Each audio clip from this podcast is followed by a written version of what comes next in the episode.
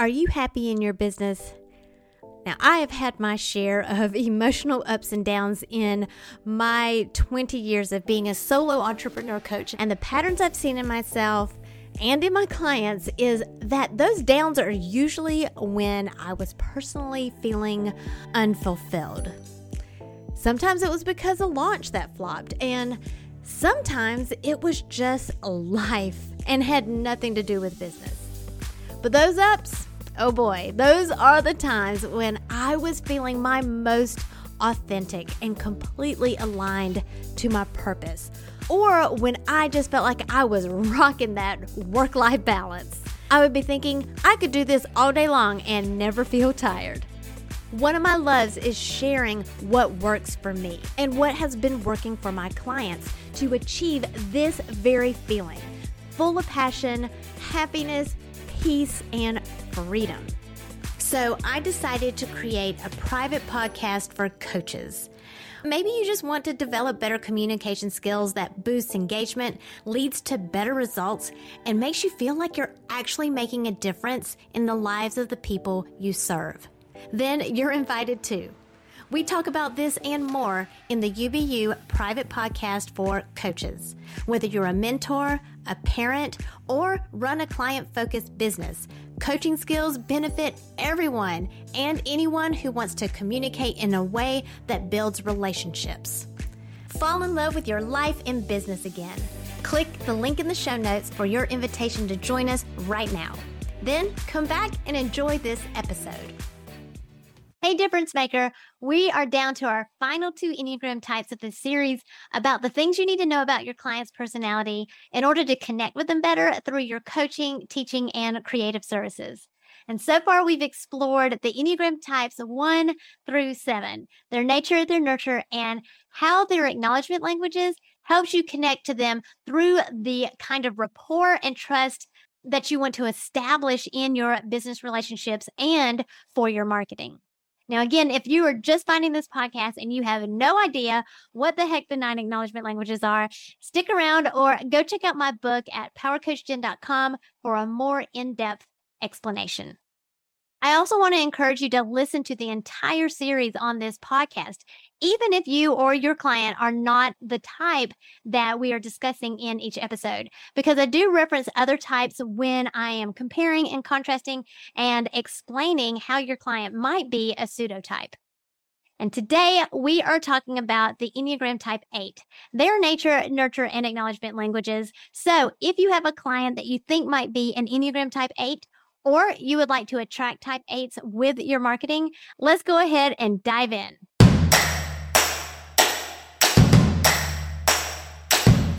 It's time to stop comparing yourself to others and plug in to what is uniquely you. Welcome to Unbox Your Personality, the podcast for coaches, creatives, and educators like you who understand that your happiness makes you more effective at what you do, bringing out the best in others. I'm Jen P. Higgins, personality strategist and Enneagram fluff remover. Get laser focused on who you are and who you aren't so you're free to make the impact you were born to make have fun doing it. Your personality is your business. So let's get down to business.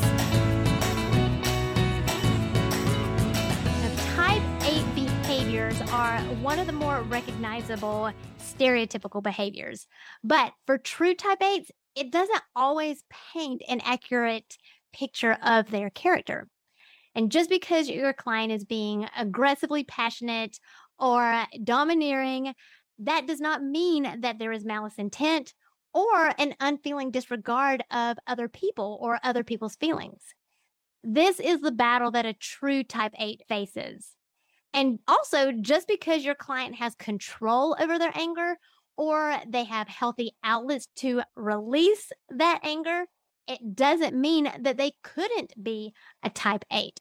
So, just because a person is behaving like a type 8 doesn't mean that they are actually a type 8. You really cannot base it on their behaviors. For more context, make sure you go back to episode 13, which was the type 1 episode, and listen to how I explain why this is very important for you to be aware of. When you are working with your clients, you cannot assume that you understand the inner workings of their brains. You really have to develop the skill of asking good questions so that you get more context and you get more information. This is your job as a coach or a teacher or a service based provider during your discovery calls. Because when you ask questions, that sends the message to your clients or your potential clients that I want what you want and you are in control of the outcome of the exchange of services here. And not asking questions can lead to assumptions that are being made, and that can make them feel controlled or irritated or misunderstood. And oftentimes you might hear type 8s ask, Well, why didn't you just ask that? When after a misunderstanding has taken place.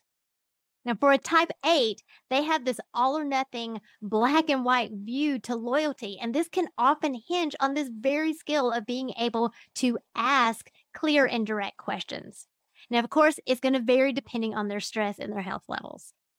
But acknowledgement and validation is the reason why I love that we use the Enneagram as the foundation of teaching the art of asking questions at UBU or Unbox University because the Enneagram is a self development tool and is a community relationship tool, it allows you to first ground yourself and get yourself in a very neutral, healthy, most present state at your core. Because I'm not going to lie, type 8s can be pretty intimidating if you yourself aren't, number one, already a type 8 or aren't grounded and sure footed within yourself. And even then, I've had type 8 clients struggle with working with other type 8s. And second, the Enneagram really helps you to guide and empower your clients or students according to their personality, especially in the emotional realm for a type 8 who will often avoid being vulnerable in that way.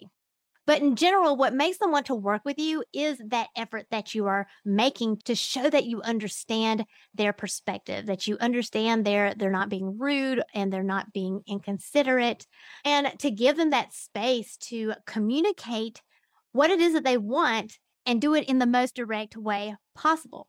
So if you truly want to be able to help your customers, your clients, or your students solve their problems, you really must learn to ask the right questions because this is what's going to make you an extraordinary business owner. It doesn't matter what field you're in. It doesn't matter if you are an actual coach or not. It doesn't matter if you are certified or not as a coach but having this skill really honors your client. It respects boundaries. It allows them to draw their own insights into their case or session or whatever capacity that you're working with them.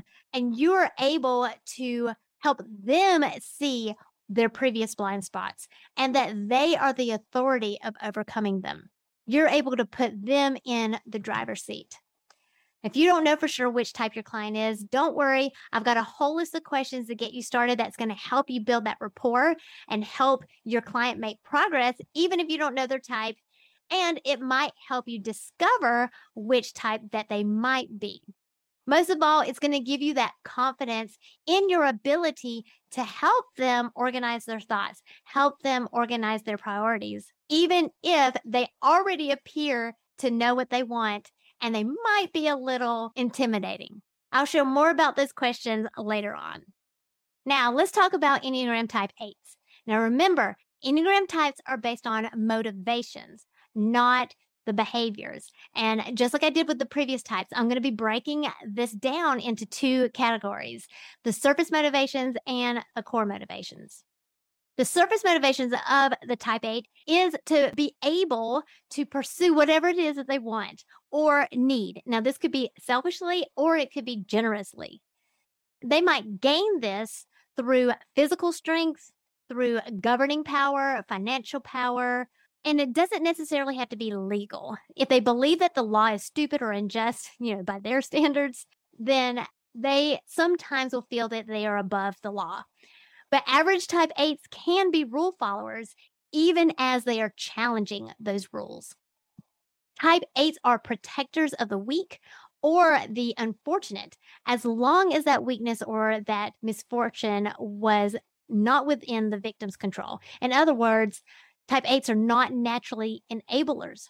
Now, however, they can be nurtured enablers, especially with people that are inside of their inner circle. Enneagram 8s are often called the challenger because they are compelled to point out or at least pay attention to any kind of weaknesses in systems or in individuals. And this can feel intimidating, it can feel oppressive to others, it can feel domineering, and even like a betrayal. But this is not intentional. The surface motivation of the type 8 to want respect and to want honor through empires, through leaving a legacy. This helps them feel strong. It helps them feel powerful and capable, which ties into their core motivations. But any type can be motivated by being a protector or leaving a legacy or being a legend, even. So, what makes type 8s different? It's their core motivations, their stress patterns, all of these things hardwire them to constantly be looking for chaos that they can put into order. Yes, this makes them feel strong and powerful and sometimes godlike. And their core fear is to be controlled or to be forced to surrender. Now, things naturally fall into a battle or a war for type 8s, even small things, which can make them appear argumentative. They see vulnerability, especially emotional vulnerability, as a sign of weakness, as something that can give their opponent a foothold into their territory or give them ammunition that they can use against them. So the only emotion that they really feel confident in showing is anger. This is part of the emotional blindness of the type 8. And another one of their nine acknowledgement languages is their fast paced style. Now, type 8s, much like 3s and 7s, they move really fast for the purpose of acquiring. And they're usually busy being involved in several ventures at a time. Now, this is a necessity due to the need to burn off this excess energy that is created by their anger or by their passion. Now, a lot of times, type 8s don't see themselves as angry people. They see themselves more as passionate people who are wanting to make a difference, who are wanting to make an impact. The nine acknowledgement languages helps you recognize this in your client and it guides you on what questions that you should ask that's going to make your client feel validated, empowered, even when the fact that they are juggling this tycoon like lifestyle is what is actually making them feel weak or vulnerable including the fact that you probably don't want to actually call a type 8 weak or vulnerable to their face.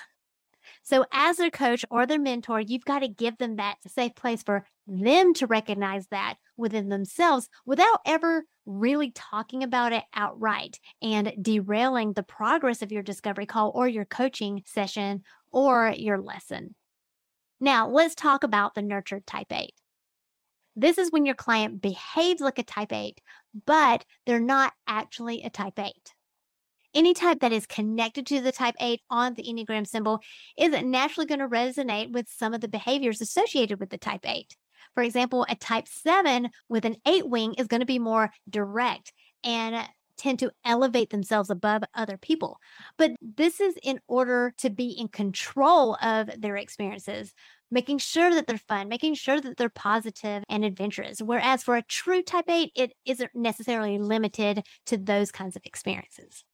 And for a type nine with an eight wing, they're going to be a little bit more confrontational. Of course, it's going to be in a more calmer, more passive aggressive fashion than a true type eight who is more active aggressive. Type twos in a stressful moment, they might let their sacrifices that are left unappreciated get released in a fit of anger and possibly say, after everything I've done for you. And this really points to that prideful martyrdom that a lot of times is associated with stereotypical type 2 behaviors. And type 5 in a secure moment or when they're integrating with their type 8, they start recognizing how much their knowledge is power and start stepping into a more active role in making an impact in the world. Now, your client might be a nurture type 8 if they were influenced by a type 8 or someone with similar behaviors.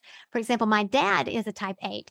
And up until I had kids of my own, I really leaned heavily on my 8 wing to the point that I believed that I was possibly a type 8 before I had settled on type 4, if you recall my mistyping story. Now, you would think that type 4s and 8s wouldn't be mistaken for each other, but both are reactive types and both have a competitive drive, especially if it's an endurance competition. Type 8s and counter type 6 a lot of times will be mistyped as well. Both can be aggressive, both can present themselves as angry, and both can really go after what they want or what they're trying to prove. It can also be a trauma response to being told that you are being a crybaby or that you are too weak to stand up for yourself. And you receive this message that you are what you own. Therefore, there's this overcompensation to acquire and to possess. Sometimes it's possessing things, sometimes it's possessing people, but it is a lust of ownership. Now, there are some medical conditions and disorders that can also make a person resemble a type 8, like some personality disorders, narcissism as one example, but also hormonal imbalances. These are just some examples. I'm not in the medical field to make claims like this, but these are just behaviors. So please don't call everyone that has a narcissistic moment because we all can have those kinds of moments. Please don't call them an automatic type 8 because your Enneagram type is not a diagnosis. It is a tool to help you find balance and help you find wholeness so that you can heal. The difference again is the core motivation and the default stress and growth patterns of a true type 8 are unique to that profile, as opposed to a pseudo type 8 or a nurture type 8, whose motivations and stress and growth paths are going to be different. Like I said, there's eight other different kinds of profiles. Now, when it comes to your business and you know you want to work with a type 8, you're going to want to use language that reflects that. Something like the top five ways to set up your IRA the smart way. That's going to attract a type 8. Or skip the fluff and build a sales page in 20 minutes. Anything that's going to be direct, that's going to take emotions out of it because Type 8s make quicker decisions when they can be emotionally detached. This is the opposite of some advice that you get from business coaches to put more emotion into things. It all depends on who your ideal audience and who you want to have a conversation with. Now, if you have any questions about this or want specific examples of how to handle your own personal situation with a client or in your marketing, go join us in Unbox Your Personality. Post your question there. I would love to answer all of your questions. That link is in the show notes. Now, the acknowledgement languages for the type 8 are going to help you and guide you as a coach or a mentor to understand what is going to get the type 8's attention. What's going to make them feel like you get them? Where they're going to see you with respect and want to do business with you. You're also going to be able to understand where they get stuck in their limiting beliefs or in their blind spots. And your job is to subtly show your client where the ladder is so that they can get out of their box, but to give them the space to be their own boss. Otherwise, they're going to feel controlled. And that is so stressful for a type 8. And chronic stress is what keeps us stuck in our boxes, whether we're type 8 or one of the other types. And you can avoid adding to that stress inside of your client by helping them connect the ideas to their passion without being too intrusive into their territory so that you can earn their respect. That frees them up to trust you more in the future and be open to unboxing themselves more vulnerably. And then watch out because then they'll really unleash their power. Thank you for listening, subscribing, and reviewing the Unbox Your Personality podcast. To learn more about yourself, go to powercoachjen.com. Find out how you are different so you can make your difference.